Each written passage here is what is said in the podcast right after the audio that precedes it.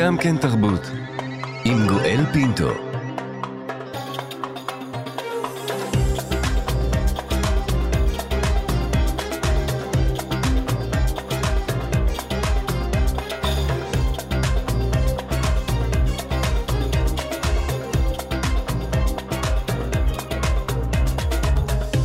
שלום שלום מכולכם, תודה שהצטרפתם אלינו. אנחנו כאן, נר שלישי של חנוכה, והאפלה עדיין אופפת את כולנו. אתם עלי גם כן תרבות, מגזין התרבות של ישראל, בשבוע העשירי למלחמת שבעה באוקטובר. מנסים להשיג נחמה, להתאחד, להרגיש יחד בימים הקשים הללו. יותר מ-אלף וארבע מאות ישראלים, אזרחים וחיילים נרצחו, כ-מאתיים וארבעים נחטפו לעזה, אלפים נפצעו. אנחנו כאן. כאן תרבות. בשבוע שעבר עסקנו אודות דבריו של שר האוצר בצלאל סמוטריץ' שהסביר כי הבעיה בכלכלה הישראלית היא הכסף הגדול שנמצא במקצועות לא מקדמי כלכלה כמו לימודי פילוסופיה. בואו נשמע אותו בקולו. אני מוכן להגיד לך איפה הכסף הגדול? בהרבה מאוד מקצועות לא מודדי צמיחה ולא רלוונטיים בהשכלה הגבוהה כמו לימודי פילוסופיה, אנתרופוסופית. פילוסופיה, אנתרופוסופיה לא מעודד uh, צמיחה ולא רלוונטיים. כך שר האוצר על לימודי הרוח באוניברסיטה. עכשיו נראה שהתמה הזאת, יציאה נגד לימודי הרוח והתרבות, uh, היא הופכת להיות מאבק אמיתי, מאבק בתרבות הישראלית שעומדת בלב המאבק על דעת הקהל. הנה שמעו את דבריו של אריה דרי, יושב ראש ש"ס, בדברים שאמר לישי כהן מכיכר השבת. כל הכספים של משרדי הממשלה האחרים הוסטו לכיוון המלחמה, כל הכספים של משרד התרבות, כל, ה...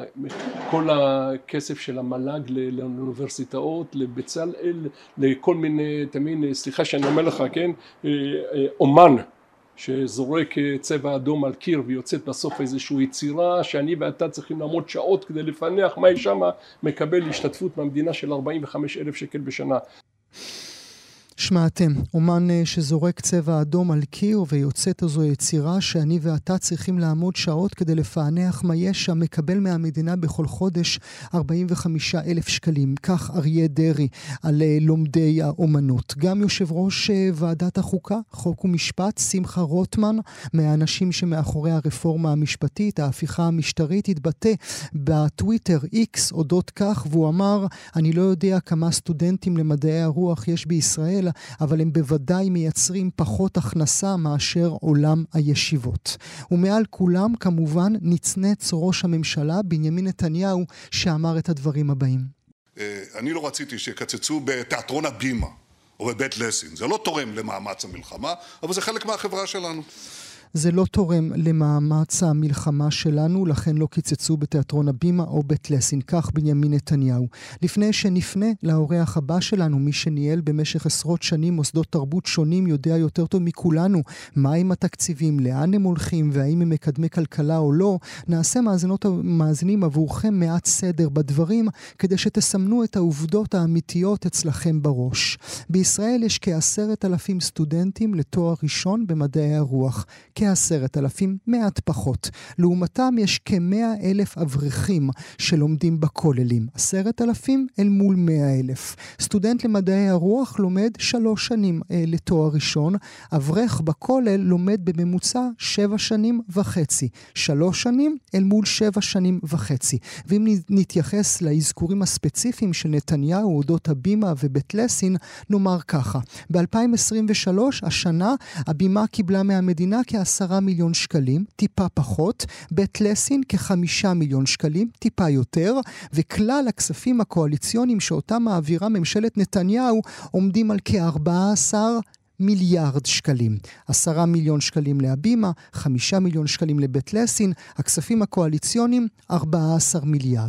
ומעל הכל, ובזה ראש הממשלה מטעה את שומעיו, ובעיקר את קהל מאמיניו, בכך שהוא מבלבל בכוונה או ביודעין, בין תוספת לבין קיצוץ. לעולם הישיבות בתקציב המתוקן מוסיפים תקציב, ומעולם התרבות פשוט לא מקצצים.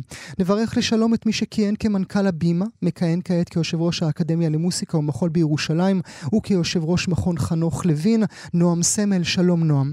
שלום לך גואל, אתה תיארת את זה בצורה באמת מופלאה ומדויקת. ופשוט אני מתקומם, על, קודם כל אני אתחיל מהדברים של אריה דרי. העשרת אלפים סטודנטים, כפי שאמרת גואל, של מדעי הרוח, הם כולם היו בצהל, רובם משרתים במילואים, והם הם דור העתיד של, של, סליחה, של התרבות שלנו, מבחינת רוחנית, אם זה ספרות, אם זה תנ"ך, אם זה מדעי הרוח, מה שנקרא. איזה, עכשיו, כל המאה אלף חרדים, רובם לא משרתים בצהל, רובם לא עושים גם שירות לאומי, ואני בידך זיל גמור, אין לי מה להגיד, פשוט למול, למול הטיעון הזה. אז, אז אולי, אולי יוסיף עוד קומה, אם תרשה לי ברשותך, נועם. אותם עשרת אלפים סטודנטים שלומדים מדעי הרוח בישראל, הם משלמים שכר לימוד, בניגוד למאה אלף האברכים נכון, שלא נכון, משלמים נכון, שכר נכון, לימוד. נכון, אחרי הלימודים הם יוצאים לעבודה, בשעה שרוב, אני אומר רוב, לא כולם. אני יוצא... לא נגד החרדים, גואל, אני ממש לא נגד החרדים, אני רק רוצה שהם ישרתו בצהל, כמו שהילדים שלי שרתו בצהל, וכמו שהילדים של אחרים משרתים בצהל, ואני חושב שצריך פשוט תורתם אומנותם היום בזמן מלחמה, ועובדה שאנחנו זקוקים לכל כוח אדם. אני פעם הקמתי עמותה לשירות לאומי חובה, אחרי אסון המסוקים הנורא, ואני כנראה צדקתי אז, ב-אלף תשע מאות תשעים ושבע כבר, הם צריכים לשרת בצהל או בשירות לאומי חובה, זאת דעתי. אבל לחזור לעניין הרוחני שאתה מדבר עליו, אין ספק שמה ש... מה שדיברו הפוליטיקאים זה לא נכון, משום שהבימה היא מוסד ציבורי של המדינה, שמקבל ממשרד התרבות, וכל הכבוד דרך אגב לשר התרבות והספורט, שבעצם דאג למוסדות התרבות, להבימה, לבית לסין, לקאמרי, לגשר, לפילהרמונית, לכל המוסדות שמחזיקים את התרבות הישראלית, שהיא חוד החנית של ישראל גם בארץ וגם בעולם. סליחה, כשמדברים על הסברה, מדברים גם על הפילהרמונית וגם על הבימה. אז אולי בוא נדבר על ההתנגשות ברשותך נועם סמל. אתה מבין מדוע עולם התרבות הפך וכנראה יהפוך במערכת הבחירות שאנחנו אולי לפתחה לקליע ברק?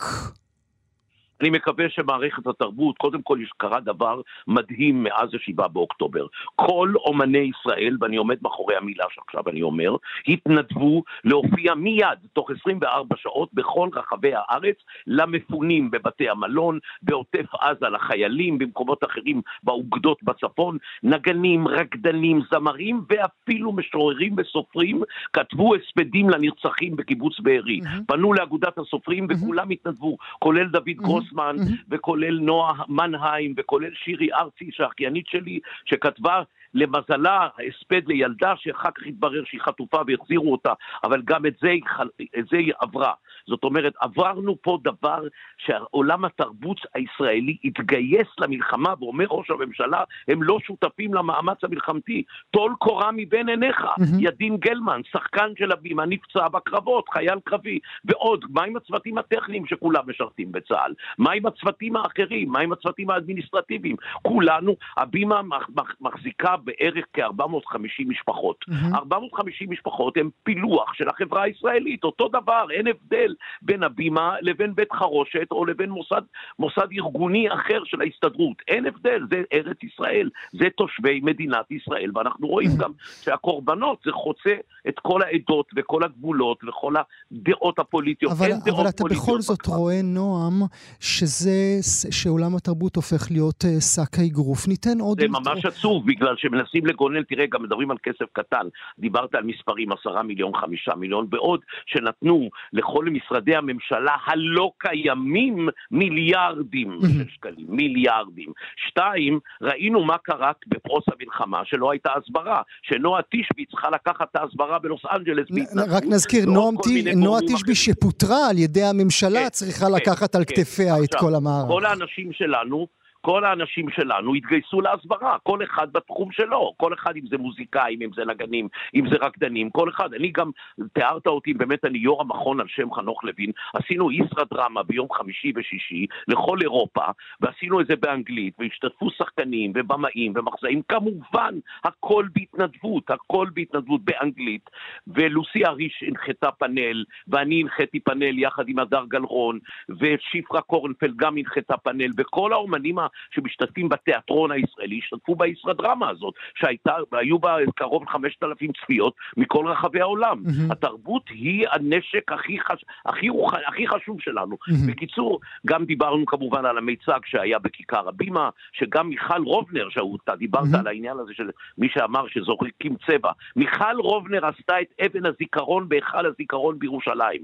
בחודשים האחרונים. Mm-hmm. מיכל רובנר עשתה את המיצג של נרצחי... אבל אולי אותם אנשים, נועם סמל, שמדברות ומדברים עכשיו, אין להם מושג מי זאת מיכל רובנר. נכון, אין להם מושג, הם לא מבינים שכשמיכל רובנר מדברת, אז הניו יורק טיימס פותח את הדפים שלו.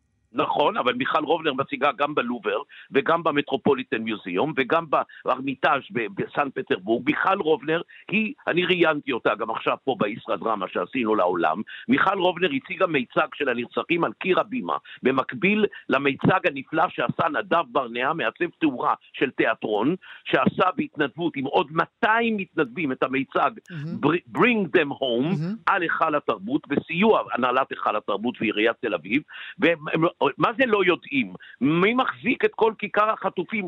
חס וחלילה, אני לא מאשים אף אחד, אבל האומנים שלנו מופיעים כל יום בכיכר החטופים.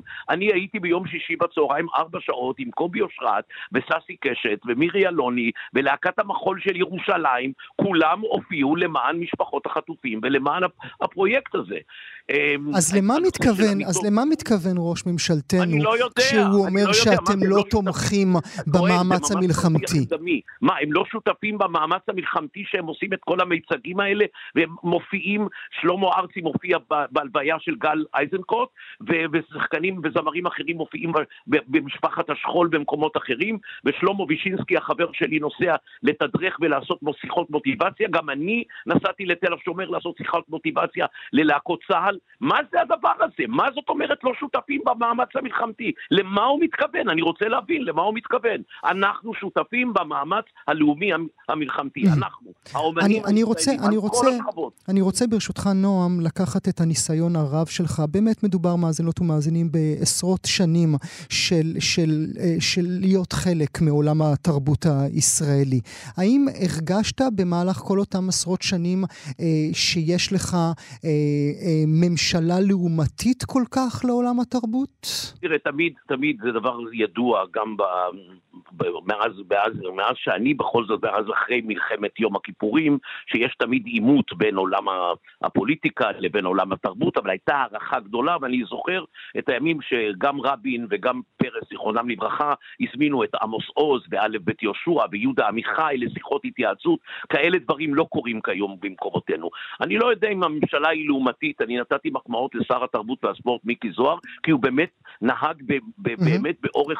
הוא מבין את גודל השעה, הוא מבין באמת את המצב. מבין את גודל השעה. עכשיו, דרך אגב, ניתנה פקודה של פיקוד העורף לסגור את הבימה ואת בית לסין ואת הקאמרי ואת גשר ואת תיאטרון באר שבע ואת חיפה לסגור. אז הם סגרו, אבל יש להם שחקנים, יש להם עובדים, שחלקם גויסו כמובן במילואים. זאת אומרת, הם ניתנה פקודה. עכשיו ניתנה פקודה שאפשר לפתוח ל-חמישים אחוז מהעולם. אני הייתי בתיאטרון גשר ביום שישי האחרון בהצגת ריצ'רד השלישי שביה מיתאי טיראן, דרך אגב הצגה מופלאה, והקהל נתבקש להישאר במקומותיו אם תהיה הזקת אמת, ולשים את הידיים על הראש, כי אין לאן לפנות, וזה הוראה של פיקוד העורף, ואנחנו כמובן למזלנו לא הייתה הזקה, אבל הגיעו ארבע מאות וחמישים עד חמש מאות איש מלח הארץ לראות הצגה על שייקספיר בתרגומו המופלא של דורי פרנס. בקיצור, מה אני אגיד לך, רוח העם זה התרבות של העם, רוח העם, וכשצריך לכתוב הספדים לנרצחים בברי, פונים למשוררים, לסופרים ולתסריטאים, והם מתגייסים בחינם כמובן, בהתנדבות, הם לא מבקשים אגורה. אני רוצה... אני רוצה כן. לתת למאזינות ומאזינים שלנו, אולי לסיום השיחה שלנו, נתון נוסף. אה, אה, עולם, אה, עולם התרבות, נגיד גרוסו מודו, אה, תיקח אותי למספר, נגיד תשע מאות מיליון שקלים, נכון? בכללותו זה... זה כן, זה, פחות זה, ממיליארד שקלים. פחות ממיליארד שקלים. עולם התרבות, גואל, כל עולם התרבות, כולל אומנות פלסטית, מוזיאונים, הכל יחד. את הנכסים, הכל. הכל יחד. כולל פסטיבלים... כולל תיאטראות, קולנוע, קולנוע, קולנוע מקורית.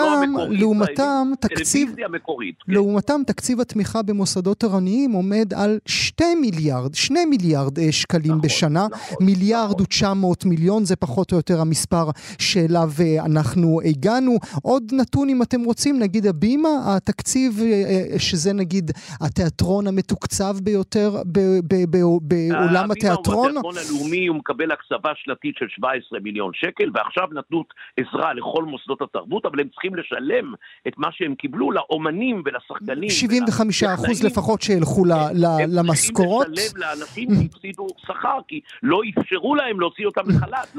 לעומת המספר שאמר נועם עכשיו, ישיבת מיר, זה הגוף שהכי נהנה מתקציב הישיבות. תקציב ישיבת מיר עומד על ארבעים וחמישה מיליון שקלים. זאת אומרת, אנחנו רואים פה נועם קלאש אמיתי, שאני לא בטוח אם נצליח לצאת ממנו.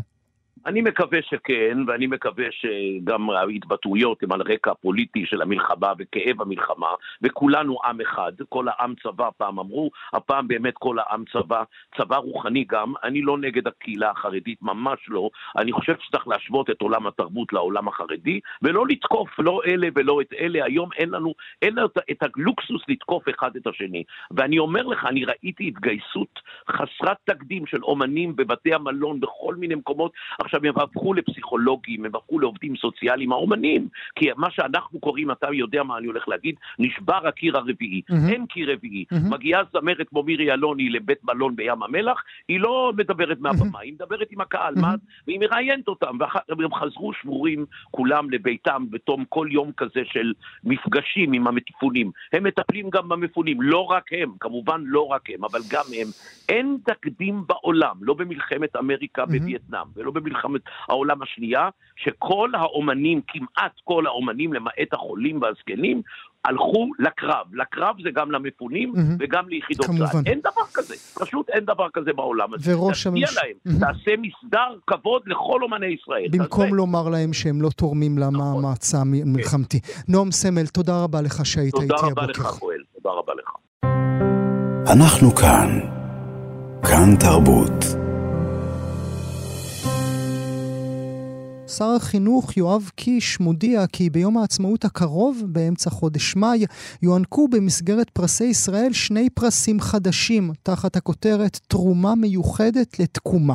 פרס ישראל על ערבות הדדית ופרס ישראל על הצלה וגבורה אזרחית. הופתענו מההכרזה, עוד יותר מכך הופתענו על המהירות שבה היא נעשתה ועל הזמן הקצר שניתן להגיש מועמדים. רק עד יום רביעי הקרוב יש לכם להגיש את המועמדים המועמדות והמועמדים שלכם לפרסים החדשים.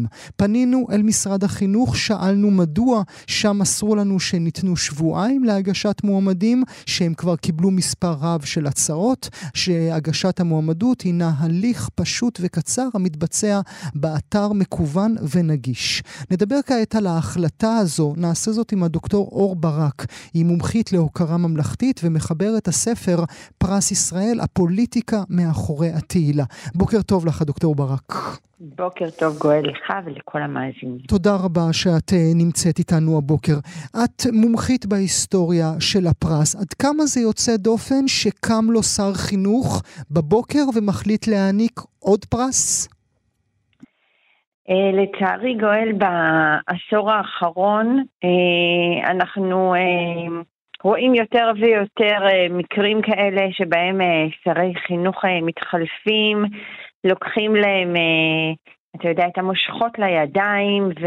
את החופש, כן. את החופש, את הזכות, את, את, את פעם אחר פעם ככה לצבוע את, את הערך המצוינות שעליו בעצם חרות פרס ישראל, בגוונים של, של רוח התקופה, בגוונים פוליטיים, בגוונים פופוליסטיים, הכל כמובן נתון לפרשנות. Mm-hmm. אבל בשורה התחתונה, כל היוזמות האלה בסופו של דבר מחטיאות את המטרה הלאומית שמקופלת בהענקת פרסים הזו.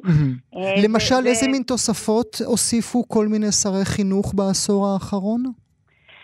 אם אנחנו ככה באמת נסתכל באמת רק על השנים האחרונות, אז אתה יודע, שנת השבעים למדינת ישראל זה היה סוג של צומת, שנה מאוד חגיגית ויותר מתוקשרת גם מבחינת החגיגות בארץ וגם מבחינת הפרסים. שנת אלפיים שמונה עשרה, כן, אני מדברת שאז היה שר החינוך לנפתלי בנט, שהחליט לרגל החגיגה הזאת להצמיד לקטגוריית החקלאות את קטגוריית ההתיישבות. Mm. ובאותו רגע זה היה מובן מאליו ש... שמי שהולך לזכות בפרס ישראל בחקלאות ואו התיישבות, זה מישהו שהוא mm. נוגע דווקא להתיישבות. אבל זה, זה רק, עוד פעם, זה רק דוגמה אחת, אפשר אחרי זה לראות סגה מביכה סביב אי הענקת פרס ישראל או הענקת פרס ישראל בחקר המתמטיקה מדעי המחשב, לפרופסור עודד גולדרייך, בטח אתה זוכר את הפרשה mm-hmm. הזאת. יואב גלנט, שר חינוך, אז נכון? בדיוק, החלה אצל יואב mm-hmm. גלנט ב-עשרים עשרים ואחת, ונמשכה האמת... עד היורשת שלו, יפעת שאשא ביטון. נכון, mm-hmm. נכון, עם פרופסור יפעת שאשא ביטון, שהייתה... בעצמה שרת החינוך אחר כך, והאמת שזה זה היה עשרים עשרים ושתיים, וגם ב-עשרים עשרים ושלוש, אם אתה זוכר, שר החינוך המכהן, הנוכחי, יואב קיש, פתאום ברגע האחרון החליט ל- להוסיף פרס ישראל בקטגוריית זמר עברי, על אף שזה לא היה... חלק מהפרסים של אותה שנה, כן? נכון. וגם שם הפרס הזה הוא ענק בסופו של דבר למלחין והפזמונאי יוסף לב וי, שאנחנו מכירים ביותר בשם דקלון, אחרי שהזמר שלמה אריצי סירב לקבל את הפרס הזה. אז גם זה הוכתם אחרי שהוסיפו. אז מה זה, אז מה זה, או איך את מתרגמת לעצמך את המחטפים האלה? זה לא שפתאום ועדת פרס נובל בשנה הבאה תחליט שהיא רוצה להעניק פרס נובל לשדרני רדיו. קודם כל, גואל, זו דוגמה מצוינת. כי על אף שפרס נובל הוא לא פרס לאומי, כמו פרס ישראל, פרס נובל הוא פרס מאוד מאוד יוקרתי, שאנחנו מסתכלים עליו ובוחנים את ההתנהלות שלו כשאנחנו מדברים על מערך ההוקרה, או כשאנחנו מדברים על פרסים שהמוניטין שלהם הוא מאוד נחשב בעולם. וזאת באמת דוגמה יפה, ככה להמחיש ש... ש... פרס נובל לא נתון או לא מושפע מרוח התקופה.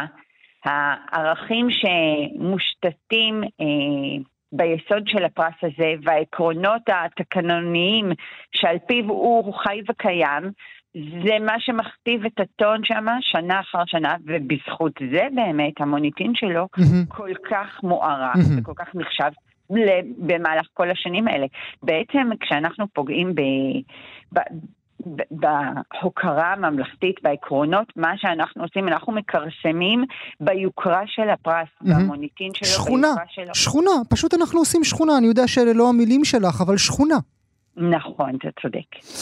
אני רוצה רגע, אבל אולי לסנגר במקרה הזה על שר החינוך, כי הרי צריך לומר את האמת, כאשר מדברים על פרס ישראל, על ערבות הדדית, או פרס ישראל על הצלה וגבורה אזרחית, אלה לא שני פרסים שבאים ללטף את השר או את הממשלה שהוא חלק ממנה, הרי מי שיזכו בפרסים האלה יהיו אחים לנשק, יהיו אנשים שעמדו באדום, אלה יהיו אנשים שעשו משהו בחודשיים האחרונים בשעה שהממשלה לא עשתה דבר. אני מסכימה עם הדברים שאתה אומר, ואני לחלוטין חושבת שיש פה המון מקום בחברה הישראלית לתת הרבה מאוד דעת ותשומת לב ל...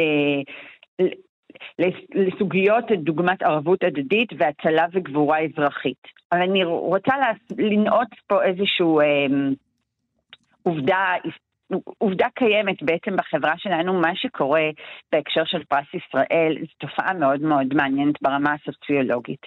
הפרס הזה, מסיבות שלא ניכנס להם כרגע כי בטח אין לנו המון זמן, אבל הוא איכשהו התגלגל להיות, אה, להיות מוענק מדי שנה במסגרת אירועי יום העצמאות. עכשיו, יחד איתו קורים דברים נוספים בחסות המדינה באותו... באותו ציר זמן, אחד מהם, או בראשם, בוא נאמר, זה טקס הדלקת המשואות, שפותח את אירועי יום העצמאות. ובמרכזו של הטקס הזה, יש נושא שנתי, שמוענק מדי שנה, mm-hmm. באמת בהתאם לרוח התקופה. Mm-hmm. אני סתם אני אתן כמה דוגמאות אולי לנושאים שנתיים בשביל לסבר את האוזן. אני יכולה לחשוב על על שנות ה-שמונים שהיו נושאים שנתיים דוגמת פיתוח המדע והטכנולוגיה וענפי אומנות בישראל, ובשנת ה-תשעים צוינה כשנת הלשון העברית, ואחר כך היה שנת איכות הסביבה וככל שאנחנו מתקרבים באמת לשנים, נאמר של האינתיפאדות, או שנות אלפיים, מלחמת לבנון השנייה, באמת יש שנים שאנחנו רואים צו החיים, mm-hmm. וערבות הדדית, mm-hmm. ומורשת של חדשנות, גם גם גם גם בשנה שעברה התמה הייתה חלוציות. האורח הבא שלנו אביגדור קהלני היה אחד מאותם מסיעי מסורות, אז איך את מחברת את זה לדבר עצמו? אז אני באמת חושבת ש כשאנחנו מדברים על מארג הנושאים השנתיים שנבחר, אנחנו בעצם מבטאים איזושהי זירה חברתית ברת קיימה, שמתנהלת באיזושהי התמקחות עקבית על, אתה יודע, על זהותה הלאומית של, של מדינת ישראל, של החברה הישראלית. אבל זה שטקס הדלקת המשואות, גואל, וטקס הענקת פרסי ישראל חולקים ציר זמן mm-hmm, משותף, mm-hmm. זה הרי לא אומר שהם חולקים ציר רעיוני okay, משותף. אוקיי. Okay. אוקיי, okay, עכשיו ערך, בניגוד ל- ל- ל- למדליקי המשואות, באמת כמו אביגדור קהלני, קהלני שהזכרת, הוא בצדק, שאין ראוי ממנו, שנבחרים להדליק משואה בזכות זיקת, זיקה mm-hmm. לנושא שנתי. הרי קלות וחתני פרס ישראל נבחרים על סמך מצוינות, mm-hmm. על סמך ערך אז מצוינות. אז בעצם מה שאת אומרת לנו הדוקטור ברק, אם אתם רוצים לתת תרומה לתקומה, שגם זה משפט שאני לא מבינה, ואולי נדבר אודותיו בתוכנית אחרת, או לאנשים שעזרו במה שקרה בחודשיים האחרונות, תנו להם להדליק מסועה, זה לא קשור לפרסי ישראל. עד משמעית, וברור שפרסי, ש, שזה הרבה יותר פופולרי, גם הטקס וגם המדליקים, הרבה יותר פופולרי, הרבה יותר אה, מעורר אה, mm-hmm. עניין בעם, ולכן אני מבינה את האינטרס של שר החינוך פה, ככה בוודאי. להשתתף בחגיגה. אני רוצה מילה מילה אחת לסיום ברשותך, כי אנחנו צריכים אה, לסיים. יש קריטריונים לפרסים החדשים, לאותם פרסים עכשיו שהמציאו, הפרסים על ערבות הדדית ועל הצלה וגבורה אזרחית, הם מסבירים שם בתקנון שלהם מהי התרומה שהם מחפשים? אז אתה יודע, אני חושבת שאם נסתכל אחורה, אתה ואני דיברנו רבות על התקנון המחורר של פרס ישראל, שמשנות החמישים ככה עוד לא התבסס בצורה אה, תקינה, וגם עכשיו אנחנו רואים איזושהי תוספת שנעשתה בן לילה באמת, אה, אין שום פירוט נוסף מה הקריטריונים או... או איזה שהם הסברים מעבר להתווספו אה, שני פרסים בעקבות מלחמת, אה, הם קוראים לזה אגב מלחמת חרבות ברזל, זה גם מעניין, אה, שהם נכנסו כבר את השם, למרות שכמה שידוע לי הוא, הוא טרם... אה, הוכרז רשמית. כן. לחלוטין, כן. אה, והם אומרים פרסים ייחודיים, אה, לא מעבר לזה, אין שום הסבר מעבר לזה. אה, לא מי, לא מה, לא קריטריונים, לא תרומה. טוב. אנחנו נחכה לקראת הטקס עצמו, אמצע מאי ביום העצמאות שיבוא עלינו לטובה. הדוקטור אור ברק, תמיד נעים ללמוד ממך. תודה רבה שהיית איתי הבוקר. תודה רבה לכם וימים טובים. אנחנו כאן, כאן תרבות. ובשביל הנושא הבא שלנו, הנה, הצלילים הללו.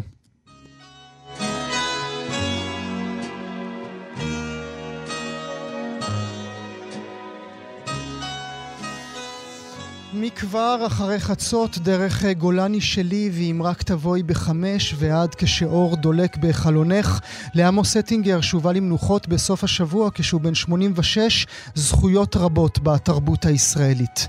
רבים ליוו אותו בדרכו האחרונה בבית העלמין ירקון, יאיר שטרן, משה תימור, קובי אושרת ודוד קריבושה, רבים רבים אחרים. אטינגר נולד ב-אלף תשע מאות שלושים ושבע, הוא גדל ברמת גן. ב-אלף תשע מאות חמישים ותשע הוא החל לעבוד בכל ישראל, שם ברדיו החל להגיש תוכנית שהפכה מיתולוגית. אלה הם חייך קראו לה, שלבסוף עברה לטלוויזיה תחת השם חיים שכאלה. את האות המיתולוגי שלה אתם שומעים ברקע, בוודאי כבר זיהיתם אותה. התוכנית שודרה בערוץ אחד לאורך שלושים שנים עד שירדה מהמסך בשנת אלפיים. בתוכנית הראשונה שלה התארח המשורר חתן פרס ישראל חיים גורי, באחרות עזר ויצמן, חיים טופול, שושנה דמרי, יפה קוני, גם ראשת הממשלה גולדה מאיר התארחה בתוכנית. צעיר, צעיר המשתתפים באותה תוכנית, הוא היה אז רק בן שלושים ואחת, היה אביגדור קהלני, שר הביטחון לשעבר וגיבור ישראל, בעל עיטור המופת ממלחמת ששת הימים ועיטור הגבורה ממלחמת יום הכיפורים, עיטור הנשיא על תרומה לעם ישראל ועוד ועוד. בואו נשמע ברשותכם איך אטינגר פתח את התוכנית כשהירח את קהלני. רבים שואלים אותנו מדוע אנחנו חוזרים ומשתמשים בגורם ההפתעה בתחילת תוכנית. אין כוונתנו להביך את המרואיין, אלא פשוט לתת לו הרגשה שדיבורו לא מוכן, שידבר מה שיש לו על הלב, שדיבורו לא מסודר. לכן גם המפגש עם אביגדור קהלני הוא ספונטני. אביגדור אינו יודע דבר על המפגש הזה. הוא הוזמן לתוכנית אלם ועל מה, כאשר שני בני נוער, תלמידי שמיניות לפני גיוסם, מחכים לו מאחורי המסך באולפן מיוחד שבנינו בערב זה, כדי לשאול אותו שאלות על חייו, על היותו בשריון, על ימי רמת הגולן. זה לא בדיוק אלם ועל מה אביגדור קהלני, הרגיל הוא קצת אחר, ואתה מוזמן להיות אורח בתוכנית שלנו, חיים שכאלה, אביגדור. אז שמעתם, הוא אהב שהדיבור של האורח לא מוכן, שהדיבור של האורח לא מסודר, ומזמינים אורח לאלם ועל מה, ובסוף מארחים אותו בחיים שכאלה. אביגדור קהלני, בוקר טוב. בוקר טוב גואל, הרגשת אותי. תודה רבה שאתה נמצא איתנו הבוקר. קח אותי אל מאחורי הקלעים של התוכנית המיתולוגית הזאת. איך זה הרגיש בתור אורח? אני, האמת היא שראיתי, כשהייתי בתוכנית, פתאום התחלתי לשחזר שראיתי כל מיני סימנים כאלה של חצאי טלפונים, סגירת טלפונים, אבל לא הייתי בבית, הייתי בצאלים בכלל, אז לא הייתי מודע.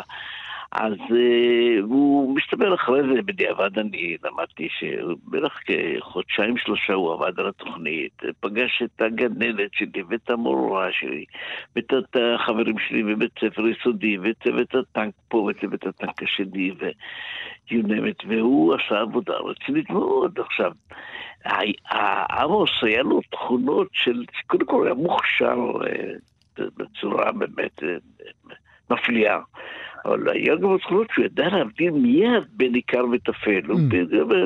כשהוא גמר לצלם את התוכנית, היה לו שבע שעות, הוא היה צריך לחתוך כל כך הרבה. הוא חתך וחתך וחתך הרבה אנשים ברורים, אבל באתי לתוכנית, למה אני לא מופיע?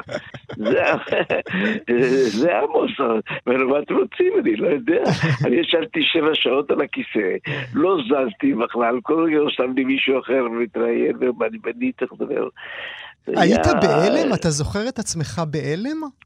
כן, כן, אני נכנסתי פנימה, באמת, אני לא רציתי לבוא לאלם ועל מה, כי אמרתי, אלא לא צופים בטלוויזיה עכשיו, בדיוק הספר שלי חדש, ואני הולכת פחת שבע, ואני קיבלתי טול גבורה, מה אני צריך עוד קנאות, אין לי כוח, ומוספלת קרשה, התקשר אליי, ואמר לי, אין דבר כזה שאתה לא הולך. אמרתי לו, אני מבקש ממך לא ללכת. הוא אמר לי, אני, לא, אין דבר כזה שאתה לא הולך. אתה מייצג את השריון, ואתה צריך לגרום לכך שיהיה גיוס גדול לשריון. טוב, בקיצור, קיבלתי פקודה, הוא שלח את צינה של אישות שלו, לקחת אותי מהבית. אמרתי לו, מה, מה יש לך? מה, יש לי רכב, מה אתה בא לקחת אותי? לא, הוא אומר, לא, לא, מוסה אמר ש... תבוא רענן לתוכנית. אני ישבתי באוטו שלו, לא הבנתי אפילו מה רוצה. כשנחמסתי, זה היה, ההפתעה היא...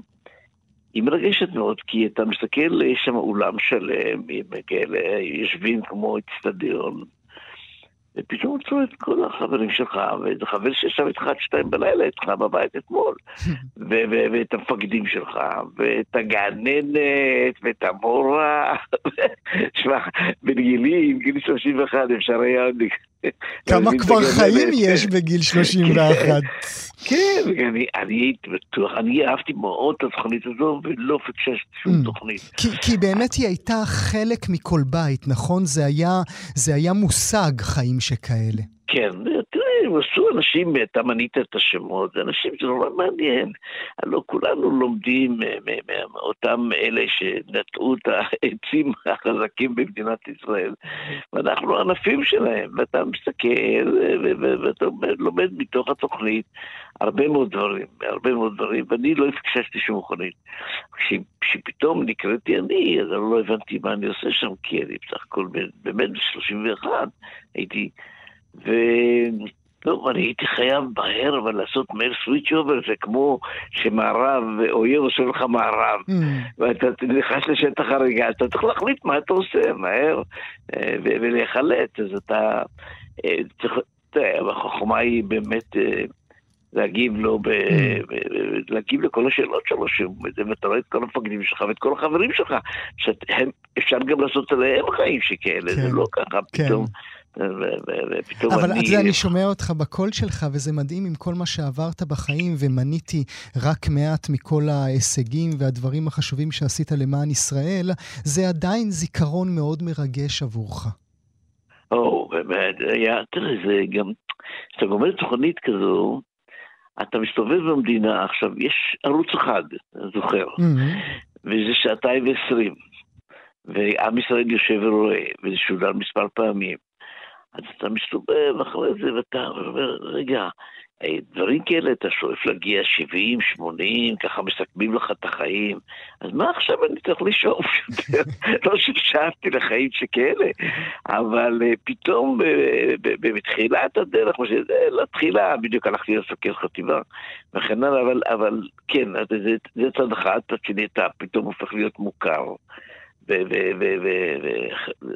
וזה היה נעים לך, או שלא התמודדת עם זה היה היה? תראה, תשמע, היום ממרום גילי, אני עוד חצי שנה בן שמונים, אני יכול להגיד לך שני דברים. זה נעים עם הציבור, ציבור האזרחי, אבל אתה צריך להבין שאני נבחרתי מתוך הרבה מאוד מפקדי גדודים שלחמו קשה מאוד ביום כיפור. ושגם להם הגיע. כן. אז אתה מרגיש את זה, ואחר כך אתה מרגיש את כל מיני, אתה יודע, קנאות, וכל מיני דברים כאלה שאתה חש בהם, אתה לא יכול לעצור את זה, זה חלק מאישיותם של אנשים, שאומרים, קנאת סופרים, וכן הלאה וכן הלאה. אז זה דבר שקשה לי היה להתמודד איתו, קשה לי, כיוון שאומרו, אה, הנה הוא כבר מרים את רגל ימין, הוא חושב שהוא כבר, כל מיני כאלה שטויות של, אבל אתה, כשאתה, מאוד מחובר לחברה הצבאית, למדים, מאוד בכל אופן אהוד, ופתאום אתה מרגיש ניצוצות של כל מיני דברים כאלה, למה הוא? אתה מכיר את זה, אתה צריך להתמודד עם הדברים האלה, זה לא היה לי קל, אני מוכרח לומר, שהיו לי שיחות עם עצמי, מה שנקרא, ולומר, אביגדור, תחייך, זה יעבור. תחייך, זה יעבור. הפכתם uh, חברים עם השנים, נכון, אביגדור? אתה וטינגר. כן, כן, כן, כן, כן. לא, לא חושב שבילינו uh, uh, uh, uh, כל מיני uh, ימי שישי, אבל כן, כל פעם שהיה לו איזה אירוע, היום הולדת, שיר חדש, ספר חדש, הוא היה מטלפן אליי ואומר לי, אביגדור, הוא עושה גם תוכנית מקוצרת של שעה, כשהייתי שר לביטחון פנים, ואז כבר הייתי מודע לתוכנית, הוא לקח קטעים וחיבר אותם וכן הלאה.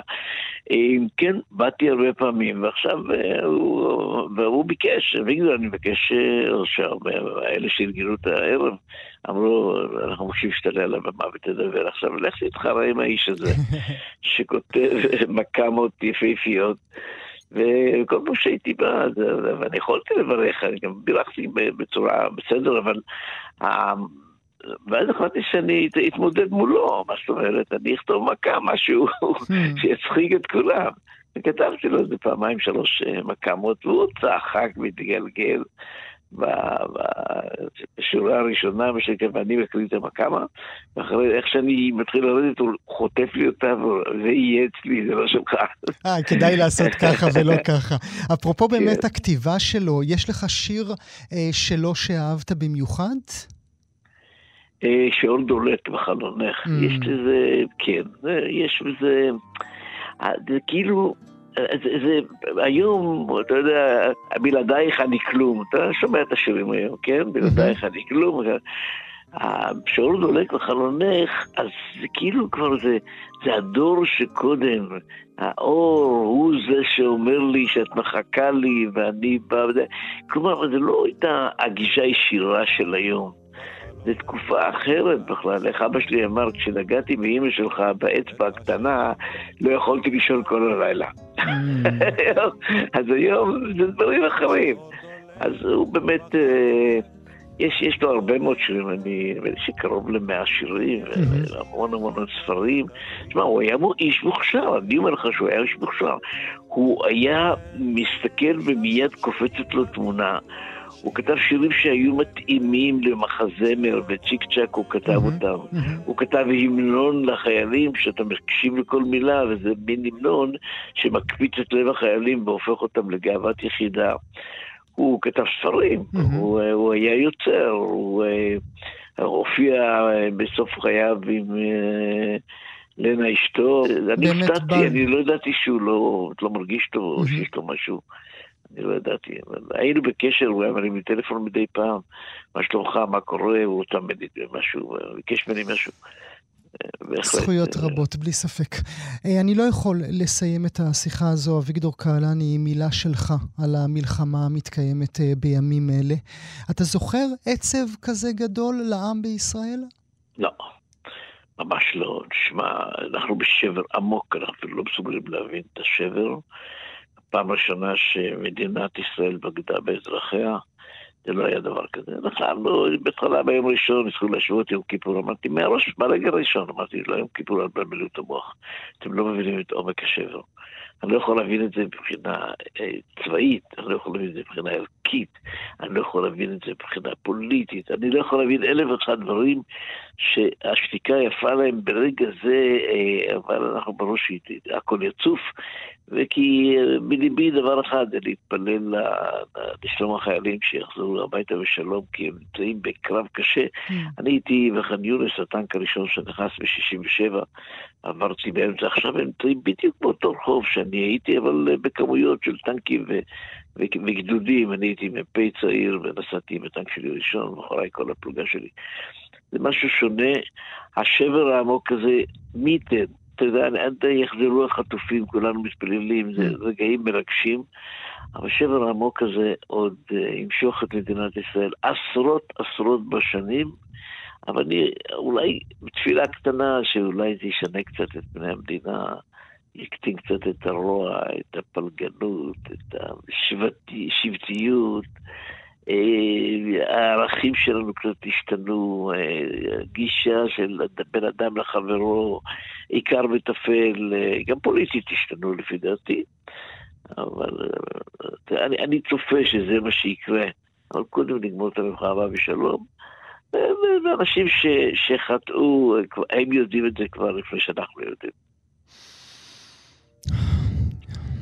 אביגדור קהלני, העצב כל כך גדול פשוט.